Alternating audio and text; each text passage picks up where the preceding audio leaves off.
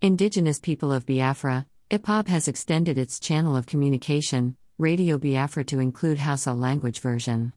Revealing the information yesterday, Simon Ekpa, one of the IPOB spokespersons, said the new version of the Radio Biafra is to enable the secessionist group carry along Hausa people on the activities of the Biafra group. Voice of Biafra Hausa language is now on air. Tell your Hausa friends in Biafraland to tune to 97.5 FM. We want to carry them along, Simon Ekpa said. Picture shows Simon Ekpa. It would be recalled the secessionist group Radio Biafra has been on air for many years with failed efforts by Nigeria government to stop the broadcast.